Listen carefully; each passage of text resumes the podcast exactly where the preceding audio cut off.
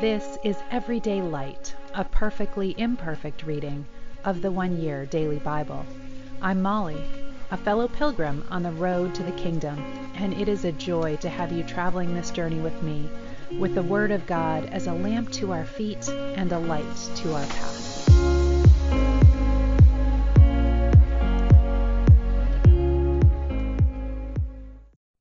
Welcome. This is the one year Bible reading for February 3rd, and we are beginning today in Exodus 17, verse 8. While the people of Israel were still at Rephidim, the warriors of Amalek attacked them. Moses commanded Joshua, Choose some men to go out and fight the army of Amalek for us. Tomorrow I will stand at the top of the hill holding the staff of God in my hand. So Joshua did what Moses had commanded and fought the army of Amalek. Meanwhile, Moses, Aaron, and Hur climbed to the top of a hill nearby.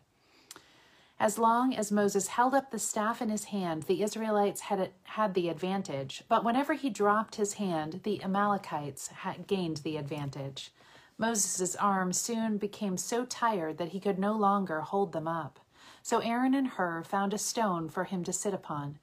Then they took on they stood on each side of Moses, holding up his hands so his hands held steady until sunset. As a result, Joshua overwhelmed the army of Amalek in battle. After the victory, the Lord instructed Moses, Write this down on a scroll as a permanent reminder and read it aloud to Joshua. I will erase the memory of Amalek from under heaven. Moses built an altar there and named it Yahweh Nissi, which means the Lord is my banner. He said, They have raised their fist, against the Lord's throne. So now the Lord will be at war with Amalek generation after generation. And it's interesting that Yahweh Nissi reference, the Lord is my banner, because we really don't know why Moses needed to hold his hands up that way. Of course, the Lord could have won the battle without that happening, but the suggestion here perhaps is that the name of the Lord needed to be lifted up as the banner of his people. Moses' father in law Jethro, the priest of Midian, heard about everything God had done for Moses and his people, the Israelites. He heard especially about how the Lord had rescued them from Egypt. Earlier, Moses had sent his wife Zipporah and his two sons back to Jethro, who had taken them in. Moses' first son was named Gershom, for Moses had said when the boy was born, I have been a prisoner in a foreign, I mean, sorry, I've been a foreigner in a foreign land, because Gershom means a foreigner there. His second son was named Eleazar, God is my helper, for Moses had said, The God of my ancestors was my helper. He rescued me from the sword of Pharaoh. Jethro, Moses' father in law, now came to visit Moses in the wilderness he brought Moses' wife and two sons with him, and they arrived while Moses and the people were camped near the mountain of God. Jethro had sent a message to Moses saying, I, Jethro, your father in law, am coming to see you with your wife and your two sons. So Moses went out to meet his father in law. He bowed low and kissed him. They asked about each other's welfare and then went into Moses' tent. Moses told his father in law everything the Lord had done to Pharaoh in Egypt on behalf of Israel. He also told about all the hardships they had experienced along the way and how the Lord had rescued his people from all their troubles. Jethro was delighted when he heard about all the good things the Lord had done for Israel as he rescued them from the hand of the Egyptians. Praise the Lord, Jethro said, for he has rescued you from the Egyptians and from Pharaoh. Yes, he has rescued Israel from the powerful hand of Egypt.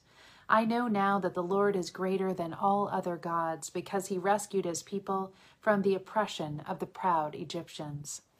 Then Jethro, Moses' father in law, brought a burnt offering and sacrifices to God.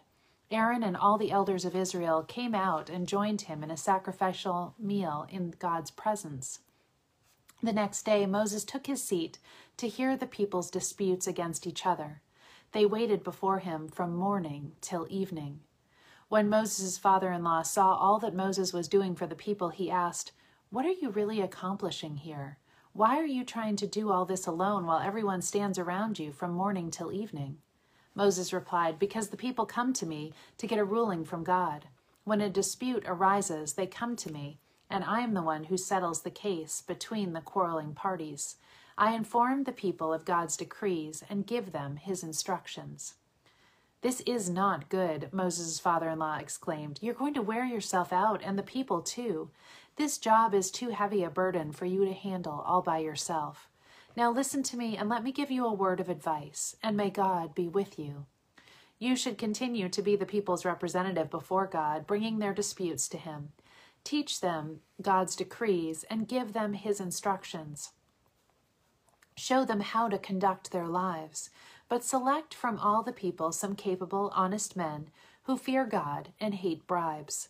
Appoint them as leaders over groups of 1,000, 150, and 10.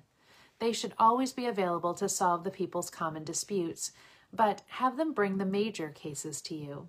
Let the leaders decide the smaller matters themselves. They will help you carry the load, making the task easier for you. If you follow this advice, and if God commands you to do so, then you will be able to endure the pressures, and all these people will go home in peace. Moses listened to his father in law's advice and followed his suggestions. He chose capable men from all over Israel and appointed them as leaders over the people. He put them in charge of groups of 1,000, 100, 50, and 10. These men were always available to solve people's common disputes. They brought the major cases to Moses, but they took care of the smaller matters themselves.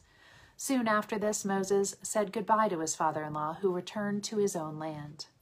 Exactly two months after the Israelites left Egypt, they arrived in the wilderness of Sinai. After breaking camp at Rephidim, they came to the wilderness of Sinai and set up camp there at the base of Mount Sinai. Then Moses climbed the mountain to appear before God. The Lord called to him from the mountain and said, Give these instructions to the family of Jacob, announce it to the descendants of Israel. You have seen what I did to the Egyptians. You know how I carried you on eagle's wings and brought you to myself. Now, if you will obey me and keep my covenant, you will be my own special treasure from among all the peoples on the earth, for all the earth belongs to me. And you will be my kingdom of priests, my holy nation. This is the message you must give to the people of Israel. So Moses returned from the mountain and called together the elders of the people and told them everything the Lord had commanded him. And all the people responded together, We will do everything the Lord has commanded. So Moses brought the people's answer back to the Lord. Then the Lord said to Moses, I will come to you in a thick cloud, Moses, so the people themselves can hear me when I speak with you. Then they will always trust you. Moses told the Lord what the people had said. Then the Lord told Moses, Go down and prepare the people for my arrival. Consecrate them today and tomorrow, and have them wash their clothing. Be sure they are ready on the third day, for on that day the Lord will come down on Mount Sinai as all the people watch. Mark off a boundary all around the mountain. Warn the people, Be careful. Do not go up on the mountain or even touch its boundaries. Anyone who touches the mountain will certainly be put to death. No hand may touch the person or animal that crosses the boundary. Instead, stone them or shoot them with arrows. They must be put to death. However, when the ram's horn sounds a long blast, then the people may go up on the mountain. So Moses went down to the people. He consecrated them for worship, and they washed their clothes. He told them, Get ready for the third day, and until then, abstain from having sexual intercourse. Matthew, beginning in chapter 22, verse 34. But when the Pharisees heard that he, Jesus, had silenced the Sadducees with his reply, they met together to question him again. One of them, an expert in religious law, tried to trap him with this question Teacher, which is the most important commandment in the law of Moses? Jesus replied, You must love the Lord your God with all your heart, all your soul, and all your mind. This is the first and greatest commandment. The second is equally important love your neighbor as yourself. The entire law and all the demands of the prophets are based on these two commandments. Then, surrounded by the Pharisees, Jesus asked them a question What do you think about the Messiah? Whose son is he? They replied, He is the son of David. Jesus responded, Then why does David, speaking under the inspiration of the Spirit, call the Messiah my Lord? For David said, The Lord said to my Lord, Sit in the place of honor at my right hand, until I humble your enemies beneath your feet. Since David called the Messiah my Lord, how can the Messiah be his son? No one could answer him, and after that no one dared to ask him any more questions. Then Jesus said to the crowds and to his disciples, The teachers of religious law and the Pharisees are the official interpreters of the law of Moses. So practice and obey whatever they tell you, but don't follow their example, for they don't practice what they preach. They crush people with unbearable religious demands and never lift a finger to ease their burden. Everything they do is for show. On their arms, they wear extra wide prayer boxes with scripture verses inside, and they wear robes with extra long tassels. And they love to sit at the head table at banquets and in the seats of honor in the synagogues. They love to receive respectful greetings as they walk in the marketplaces and to be called rabbi. Don't let anyone call you rabbi, for you have only one teacher and all of you are equal as brothers and sisters. And don't address anyone here on earth as Father, for only God in heaven is your spiritual Father. And don't let anyone call you teacher, for you have only one teacher, the Messiah. The greatest among you must be a servant, but those who exalt themselves will be humbled, and those who humble themselves will be exalted. Psalm 27, we are completing this psalm today, starting in verse 7. Hear me as I pray, O Lord. Be merciful and answer me. My heart has heard you say, Come and talk with me. And my heart responds, Lord, I am coming. Do not turn your back on me. Do not reject your servant in anger. You have always been my helper. Don't leave me now. Don't abandon me, O God of my salvation. Even if my father and mother abandon me, the Lord will hold me close. Teach me how to live, O Lord. Lead me along the right path, for my enemies are waiting for me. Do not let me fall into their hands, for they accuse me of things I've never done. With every breath, they threaten me with violence. Yet I am confident I will see the Lord's goodness while I am here in the land of the living. Wait patiently for the Lord. Be brave and courageous. Yes, wait patiently for the Lord. Proverbs 6, beginning in verse 27. Can a man scoop a flame into his lap and not have his clothes catch on fire? Can he walk on hot coals and not blister his feet? So it is with the man who sleeps with another man's wife. He who embraces her will not go unpunished. Excuses might be found for a thief who steals because he is starving. But if he is caught, he must pay back seven times what he stole, even if he has to sell everything in his house. But the man who commits adultery is an utter fool, for he destroys himself. He will be wounded and disgraced. His shame will never be erased. For the woman's jealous husband will be furious, and he will show no mercy when he takes revenge. He will accept no compensation nor be satisfied with a payoff of any size. And to end today, we are back in our psalm that is really looking at suffering and perseverance in suffering, Psalm 129, with these verses uh, 5 through 7. May all who hate Zion be turned back in shame. May they be like the grass on the roof, which withers before it can grow. A reaper cannot fill his hands with it, nor one who gathers fill his arms. And Selwyn Hughes says, We saw yesterday that though enemies had hitched oxen to their plows to cut long furrows in the back of the children of Israel, their plows had been set loose. A similar thought concerning the failure of God's enemies is brought out in the verses before us today, in which the psalmist uses the illustration of grass growing on rooftops.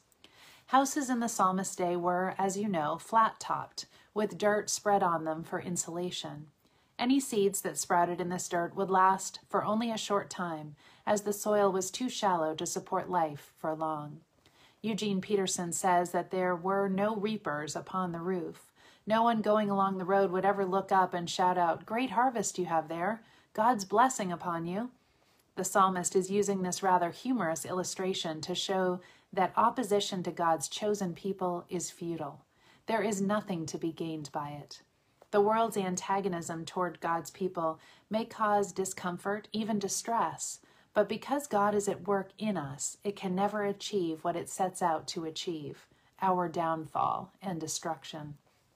The Lord's enemies think they are getting somewhere by riding roughshod over his people and interfering with his purposes, but such an idea is as naive as believing it is possible to obtain a harvest of grass from grass sprouting in shallow soil upon a roof.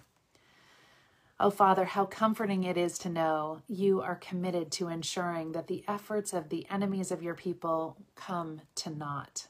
People can oppose us because of you, but because of you, they cannot overcome. Amen. Hope you can be an overcomer in the Lord today. Bless you all.